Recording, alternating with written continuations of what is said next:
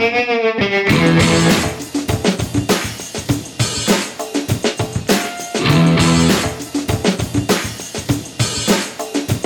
welcome to Black Sparrow Radio, KBSR, transmitting from the lovely little city of Taylor, Texas. You are listening to Plow and Hose, a show dedicated to the joys and challenges of organic backyard gardening in Central Texas. I am your host, Julie Rydell. Welcome to the show. Hello, plant people. Thank you for joining me again on Plow and Hose. Well, here we are. It is mid January, and so far this year, the weather has been so pretty. It's been amazing. Lots of sunny days, just so warm, especially this past week. Really nice and downright decent. Feeling um, feels really pretty great. And, you know, uh, it kind of got me thinking. And I was getting ready for this show. So I was looking back on my notes from this time last year. And we definitely had regular winter weather happening this time last year. It was cold and windy. But then you look at this year and it's completely different. Texas weather is nuts. I mean, it was like 80 degrees this week. And honestly, it's been almost too nice. And it makes me suspicious and nervous and just really wondering about what could be ahead for us in the future because we are only a month into winter. Now, I recognize and I acknowledge that Winter Storm Uri was a unique, it was kind of a freak weather event. It was exceptional. I'm hoping it was a once in a lifetime thing for me. Um, but it came the week of Valentine's Day in 2021 and crazy storm like that, yeah, makes me not want to trust the weather ever again. Um, so I am probably going to be like that for a while, maybe forever. But anyway, these nice warm days that we've been having, they are nice, but this time of year, they're not really so great. Not when we have a lot of them like we've been having, because it's disruptive for the garden. And that's because as the days are growing longer and we're getting more and more daylight, warmer uh, the warmer gets, the warmer days can trigger or stimulate new growth, which, you know, in um, a that seems like it's nice and exciting, but new growth can and it's going to get zapped by any dramatic drop in temperature and it's going to suffer from cold damage. And this time of year, it's just not great for plants to break dormancy this early, not when there is still such a chance of freezing temperatures to come, it's mid January. Spring bloomers and fruit trees, they are at the most risk. If those early buds in blooms get nipped by the freezing temperatures, there really is not enough time to recover from the damage. You know, an established plant or tree um, you know, it's likely to survive, especially native and native adaptives. But those springtime bloomers, those blossoms, they just aren't going to reform. And the new, new buds and stuff and the new growth, you know, it's just not going to have time to recover to bloom or fruit in the right season. So we're not going to get the fruit if they get zapped by the freeze. Another thing about these unseasonably warm temperatures, they affect our cold season crops too. Because when temperatures rise and stay warm, it causes those plants to bolt. They prefer the cool temperature. So when it warms up, um, cool season plants like lettuce and broccoli, they don't like the warm temperatures, and that tells them that it's that it's permanently warming up. So it's time to put out the flowers and go into seed making mode. And once they send out the flowers to start making seeds, they're done. That's it. A lot of times, when these plants um, that we grow for their leaves, like lettuces, when they switch gears and they go into seed making mode and they start to set seed, their leaves turn bitter and they're done. They're they're they taste terrible. They're no good to eat. So, winter temperatures during the winter, it's not really all that good. It feels good, but it can be damaging to plants that break dormancy and it can shorten the growing season for cold weather crops. It's a weird time of year for outdoor gardening in Taylor and Central Texas, but you know what? It's a really great time to start planning and starting plants inside. We can get ready for late winter garden gardens um, by starting transplants and also by thinking a little further ahead and starting some spring planted crops indoors. But now, um, right now, before I really get into um, starting seeds inside, I just want to take a little bit and talk about some current events and maybe discuss some compelling reasons on why we should set some new gardening goals this year or maybe revisit some projects that were abandoned or maybe didn't go as planned um, last year. So, as you might know, this winter, California just got a ton of rain, and many, many areas suffered um, devastating floods. Um, they got lots of wind and rain, and you know, water spilled um, into into the fields and contaminated water, and of course, mudslides and all of that just destroyed crops that were planted and also did damage into um, their orchards.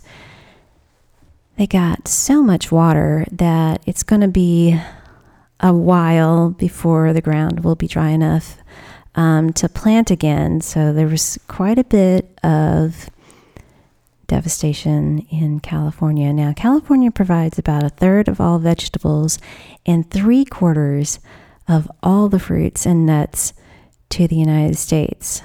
Now, this winter flooding, you know, it didn't destroy everything, but it is going to impact certain crops, either um, a greatly reduced amount of those crops or delayed planting of future crops since the ground is so wet. Now, this is going to disrupt um, certain aspects of the food supply chain and it could result in higher prices.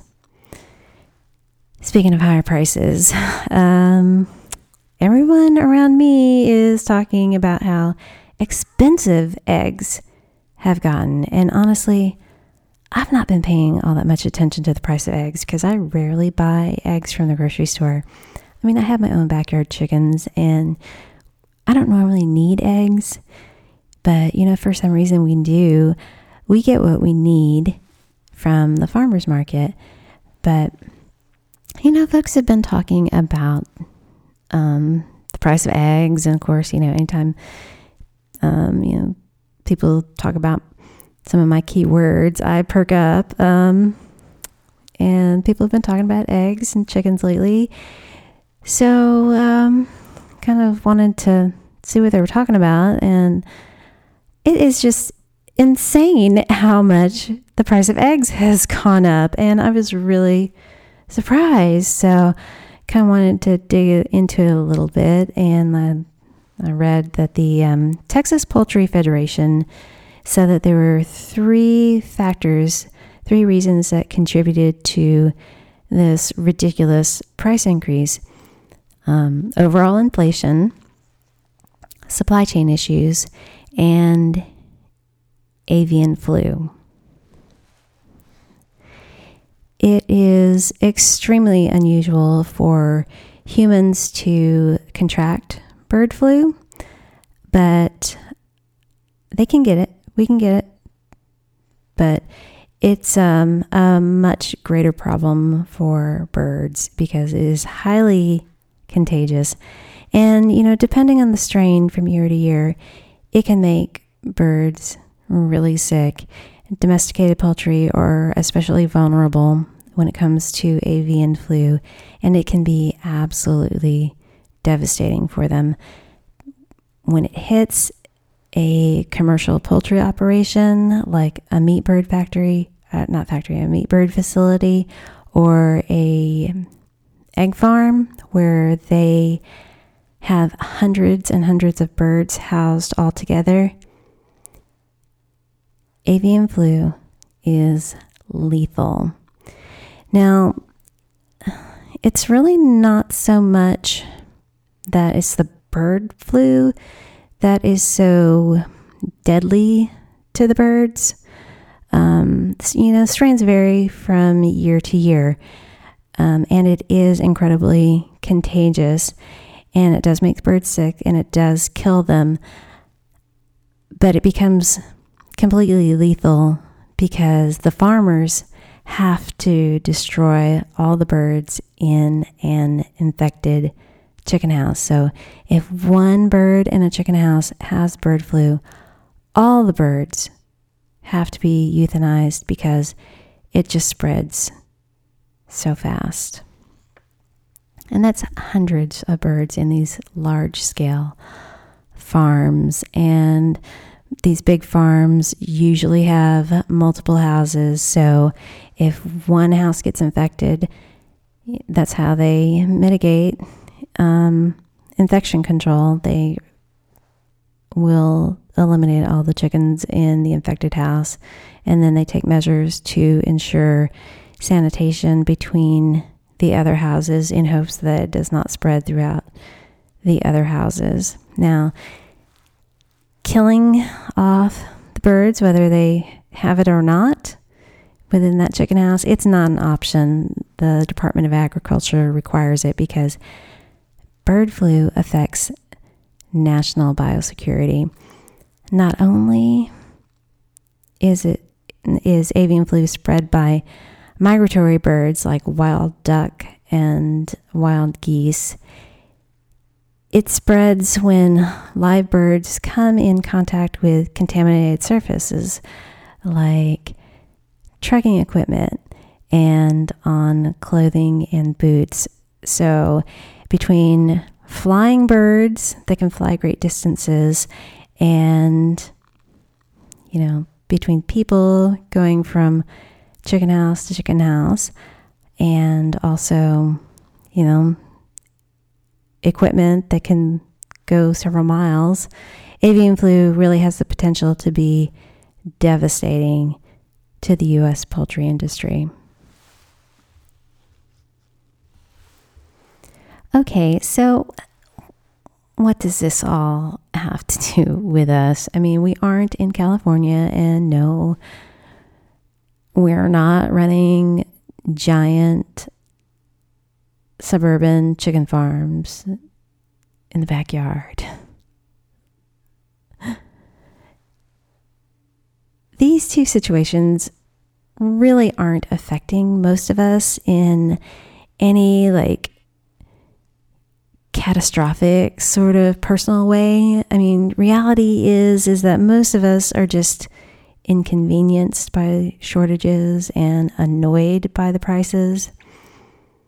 But I wanted to bring them up and talk about them because food is so important. And these two situations really highlight the need for us to reassess and reconsider what we can do personally to do to improve access to fresh, high quality food. So maybe you're a new gardener or you have some experience and you just want to do some things differently because this is a slow time of year and it's really pretty quiet in the garden. So take advantage of it because January is a new year. You're already in the mindset of starting over. January is an awesome time to think about what you'd like to do in your garden and then also set some gardening goals. So I want to encourage you to take a little bit of time. I don't know, maybe take an hour or so and sit down and really think about what you'd like for your garden this year or your outdoor space. What do you want to do? What do you want it to be like? What do you envision it to to become? And it doesn't all have to take place this year, this summer. You don't have to get it all done before spring break. Just just sometime. Eventually, what would you like for it to be? Do you want to add another vegetable bed? Do you want to plant some fruit trees maybe? Add rain barrels and start collecting rainwater. Maybe start a compost pile if you ha- if you don't have one. What's something that you could do to make gardening easier for you? Do you have any projects that you didn't finish or maybe didn't even start? You still want to finish them? Yeah, it's really okay if you've changed your mind. Maybe you found something else you want to try. Or maybe you did try something and it didn't work out. Think about that. Can you figure out why it didn't work? Was it a wrong location? Did it get too much sun? Was the water hose too far away? Was your soil off? Did you just go on vacation and forget? Was it planted at the wrong time? Did you plant like did you plant out a season or something? Think about what went wrong. Is there a way to to salvage it? Can you try again and make it work?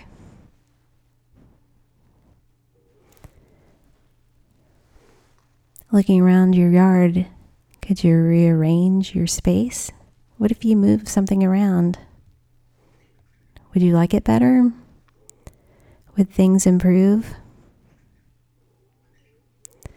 Or maybe maybe this year is is less about doing, less being physical, more about mental stuff, like learning more. Maybe taking your garden to the next level, making it more productive, making it so that you can grow more and harvest more so you can learn how to can, so you can have your vegetables all year long. Or you maybe maybe you want to have a cutting garden this year. Or maybe you have really big gardening dreams like having enough produce to share with others, or selling, having a farm stand, selling at a farmer's market. Or maybe you dream of converting your entire front yard to a vegetable garden. What can you do this year to help you make progress on your dream?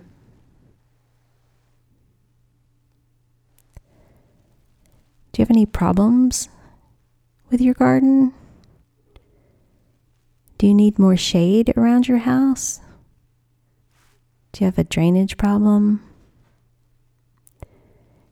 Did you inherit some ugly landscaping when you bought your house?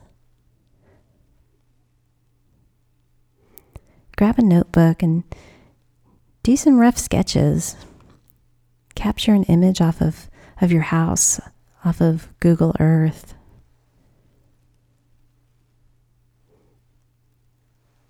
Do some problem solving while you're making your property look better. Look up trees and shrubs and see how large they'll get when they're fully mature. Take some measurements. Just start making plans.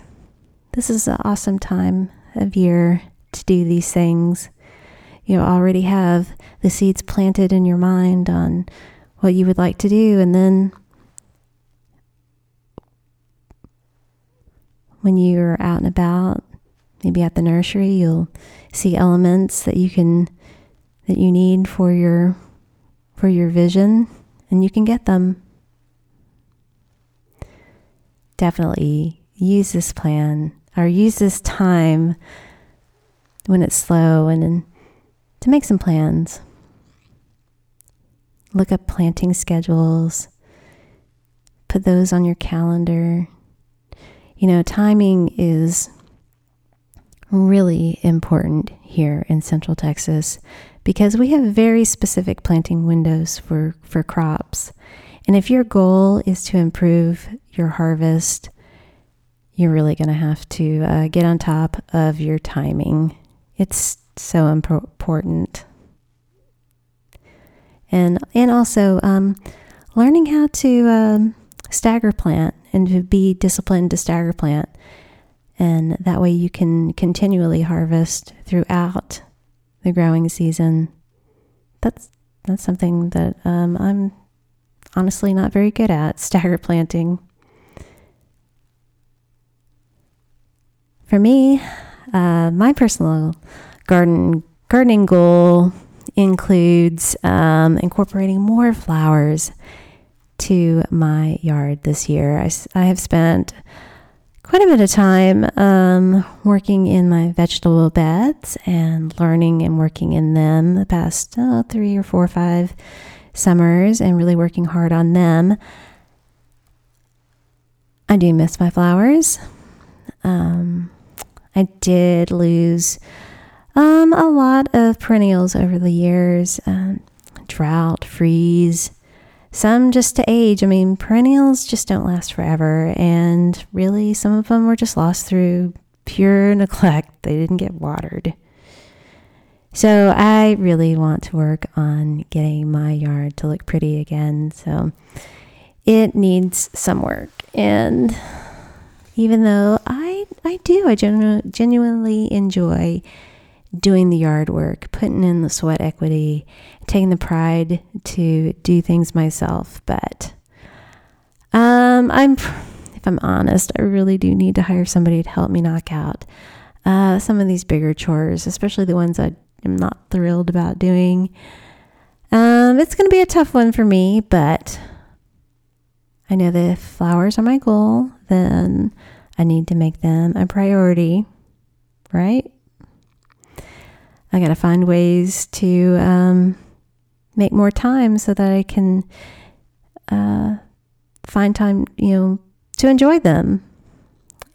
So I've also decided that this is probably going to mean that I need to be more selective with what I put in my vegetable garden and really only grow the things that do well for me and the things that I enjoy eating because I don't want to have to sit there and baby plants that are just going to struggle and nobody really, really enjoy them. So I'm going to be very selective about what I, I put in there. And if something is struggling, I'm just going to let it go. You are listening to Plow and Hose on KBSR Black Sparrow Radio. If you're enjoying my show, I hope you'll go over to www.blacksparrowmusicparlor.com and check out the station and learn all about the great shows and music coming out of our station broadcasting from Taylor, Texas. Also, head over to wherever you get your podcast, wherever you get your shows, and subscribe to the Plow and Hose podcast. If you like the flexibility of being able to play, pause, and rewind my show whenever you want, please download some episodes and be sure to leave a review if you can. This is going to help others find the show and downloading and Hose helps get me some show statistics that I can follow. All right, so gardening goals.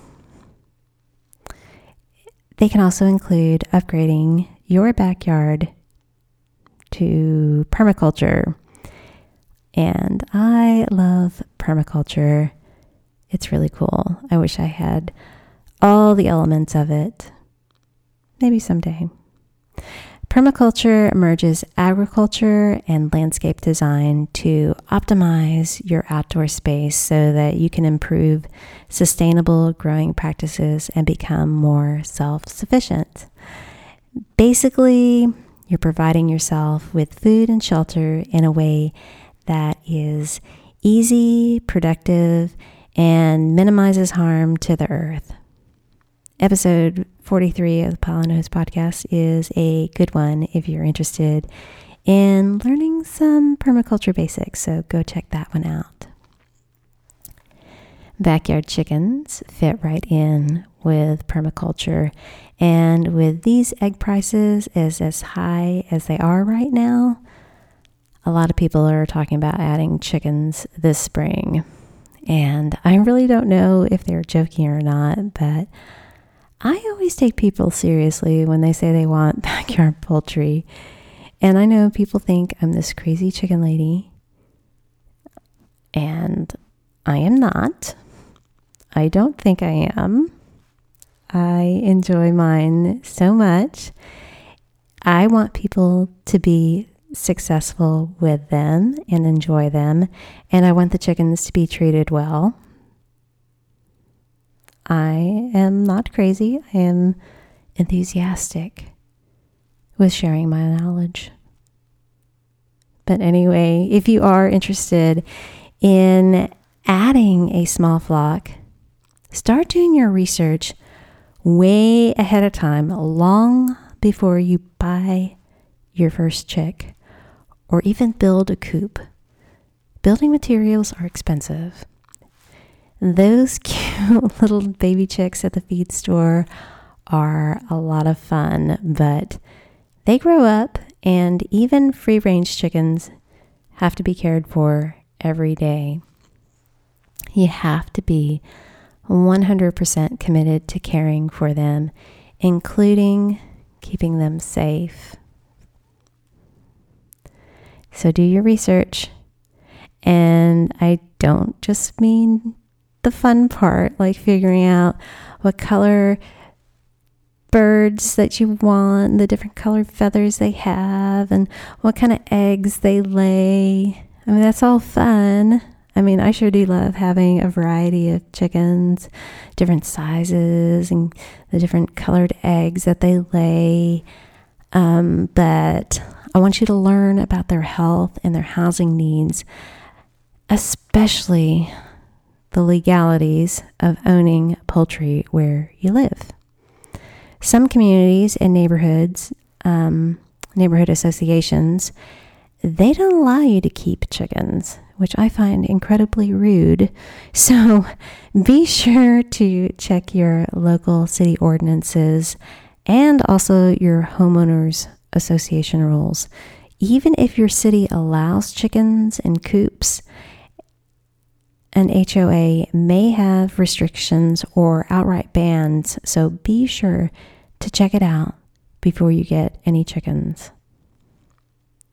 Backyard chickens are a ton of fun.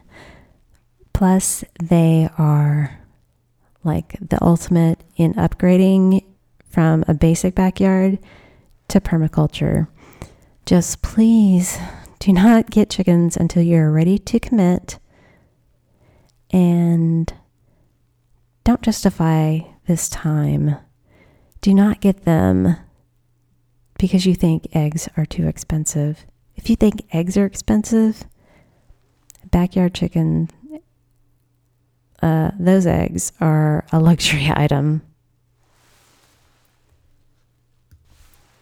Now that my kids are older, my garden has evolved.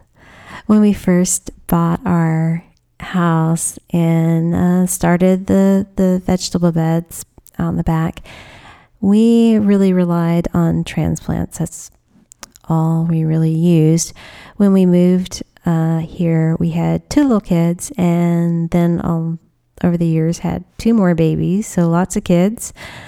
Um, seedlings were the way to go. Just too much going on. Seedlings were easy. You just went to the garden center, bought some little baby seedlings, came home, put them in the ground. Pretty easy. Didn't really have to think much about it, which is good because little kids are a lot of work. But, you know, now that my youngest is 11, I kind of sort of feel like I have a little more brain capacity to do things like starting plants from seeds, especially inside. And it's really cool because there are just so many more seed varieties that you get to choose from, way more than you'll ever find sold as seedlings. Starting seeds, you know, it can be a challenge, but they are just much better value than store bought transplants. I mean, for the price of one seed packet, you can grow just a ton more plants. I mean, transplants, they're going to save you more time, and you know you're actually getting a plant, not just a tiny potential plant. And that's what seeds are, right? They're potential plants. So that's the trade off. But with a little planning, you can save money and grow lots of really interesting crops. And this is the very best time for acquiring seeds. I mean, online and through catalogs, especially if you want seeds, try to get them now, try to get them soon because seed selection is the best early in the year. You don't want to wait too long because the really avid gardeners and the collectors and all that, they are out already first thing buying new and rare varieties and they tend to sell out early. But it's still a great time to shop for seeds. January is kind of an un- unlikely time to be thinking about the warm season crops like tomatoes and peppers. But if you want to try your hand at starting your own tomatoes and peppers from seeds, this is it. Now is the time. You got to get them planted now. It is the best time to get ahead of the game and be able to transplant tomatoes, peppers, and eggplant um, as soon as possible. So, these seeds, tomatoes, eggplants, and peppers, they need to be started six weeks before the last average frost so they have time to get big enough to place out as early as you can. Um, for our part of Central Texas, March 5th is right about when we can expect the end of freezing temperatures. Um, it's generally safe to transplant warm season crops outside at that time. So, six weeks from the last average frost date for us is mid January. So, here we are. Now is the time to get the um, warm season uh, plants or seeds started. And your priority needs to be on tomatoes and peppers. The other ones you can wait, cucumbers and squash. Yeah, you can wait to, to start transplants on those for a little bit. Um, and that's because tomatoes and peppers are slow growers. And it's a good idea to try to get your plants outside in their permanent spot as soon as you can because you want to optimize their blooming and fruiting window before it gets too hot. Tomatoes love the warm weather and they can take some heat, but they'll stop blooming when daytime temperatures stay in the 90s and when the nighttime temperatures um, get over 75. So they um, they they have kind of a temperamental window when it comes to that hot weather, and I don't blame them. I don't. I'm not my best either when it gets hot. Tomatoes and peppers are large plants um, when they're fully mature. They have a very extensive root system too. Um, they are just big plants all around. And since they are slow growing, starting them inside is also super because we can control the temperatures. Outside, you can't. So, inside, you can keep a nice steady temperature for your baby plants. And it's a lot harder to do outside, even with a greenhouse. Transplanting um, those seedlings in early March is going to give them plenty of time to grow and be productive plants before summer's brutal heat overwhelms the garden, and they'll have plenty of time to get their root systems established so you'll have strong, healthy plants that can handle the hotter days of late May and June. When you are ready to start your seeds inside, you know, the very first thing that you're going to do is grab your seed starting mix. Get a bucket or a tub and pour your mix in it and then add a bit of water and incorporate that in just a, just a little bit. Um, add a little bit more, another splash, mix it in again, and keep adding and mixing in small amounts until your soil is moist. Now, you want it to be moist but not soggy. So, you more, you know, kind of like a damp sponge. If it's too soggy, you'll need to let it drain, or maybe you could squeeze some of the water out. But you want it to have that moist feeling. You want it moist but not soupy. Think damp sponge. And once you've achieved dump, damp sponge status, uh, you can fill your seed starting trays or the individual cups or whatever you are using. Once you get your little cups filled, look at the um, planting depth info on your seed packet. The larger the seed, the deeper it needs to be planted. The smaller the seed, the less deep it needs to be planted. Um, those small little seeds like basil, they just need to be barely covered with soil. Most seeds don't want to be planted more than an inch deep. So, yeah, not sure. Check out the seed packet, look it up on the internet. Um, little tiny seeds like lettuce seeds just barely need to be covered with water. And all seeds, you know, if you like add like a nice layer, you need to add a top layer of soil on top. Just make sure that the top layer is moist. Any soil on top needs to be moist. And um, you can just like squirt it with a spritz bottle, uh, you know, like a spray bottle. Just spritz it. Um, make sure that the top stays moist.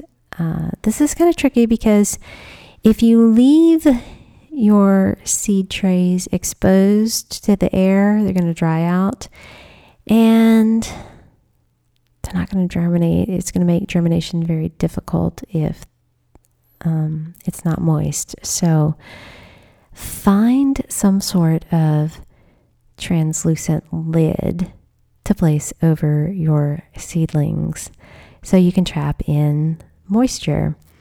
You if you don't have anything, if you can't find anything to cover your seed trays or your cups or whatever, you can use like plastic wrap. Um, you can also use glass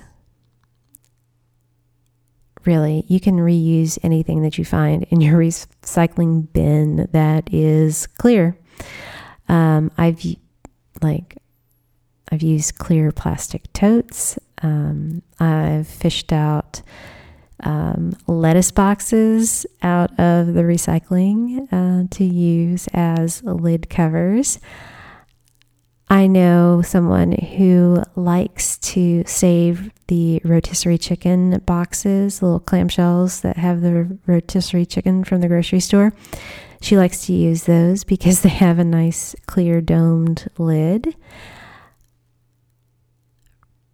I actually, this past week, I just remembered um, I was excited that somebody had deli trays at work and I saw them and I said, Hey, can I have those? Please don't throw those away. Can I have those?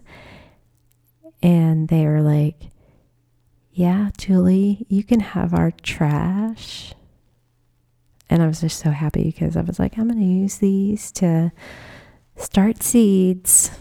So, whatever you can find to use as a clear lid and trap moisture is going to be great. So be sure to cover your seed tray or starting pots and trap that moisture. And then place your seeds in a sunny and warm location.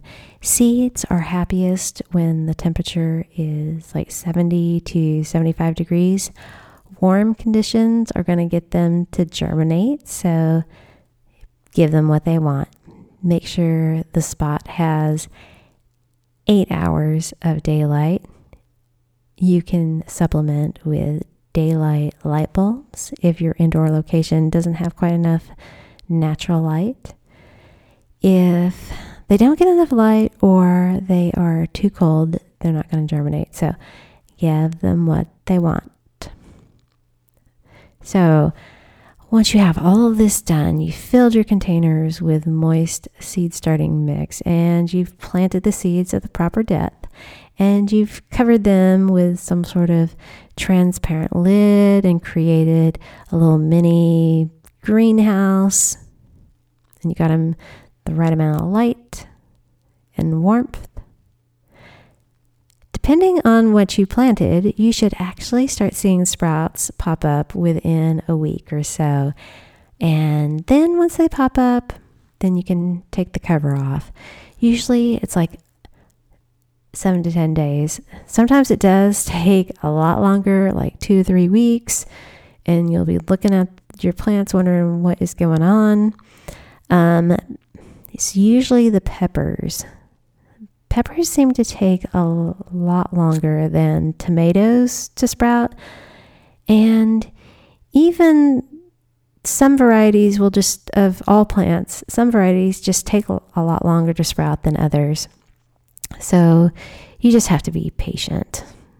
And I am, I hate being patient. I want everything to sprout at the same time because that's how I am. I'm an impatient plant person. Okay. Um, you know what, friends? I'm going to end here and we're going to pick up next time on some more seed starting information. I want to talk more about what to do once they get larger because, you know, once they're tender little seedlings, um, you still need to do a couple things before you put them out in their permanent homes in the outdoors. I do hope that you will find some cool new seeds to plant. Maybe you'll try something new, like find a weird looking pepper or a weird heirloom tomato that you want to plant. But, you know, look around, but don't wait too long. If you're looking for something special, you need to go, go ahead and order it. Go seek it out now. Um, try to get it done before the end of the month, especially if you want to plant them in March. Take advantage of that uh, planting window early, early, early. All right, all right. Well, thank you for joining me again. I also hope that you will spend some time uh, thinking about your garden and the cool things that you can grow and all the things that you can learn this year and implement. I know you'll have some really cool ideas. All right, I'll catch you later. Bye.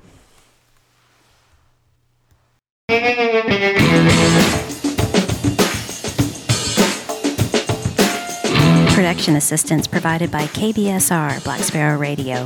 Original music created by Alex Cuervo. Discover more of his music at alexcuervo.tv. If you love plants and gardening in Central Texas, be sure to click the subscribe button wherever you get your podcasts and never miss seasonal information on Plow and Hose. Plow and Hose is written and recorded at my home in Taylor, Texas.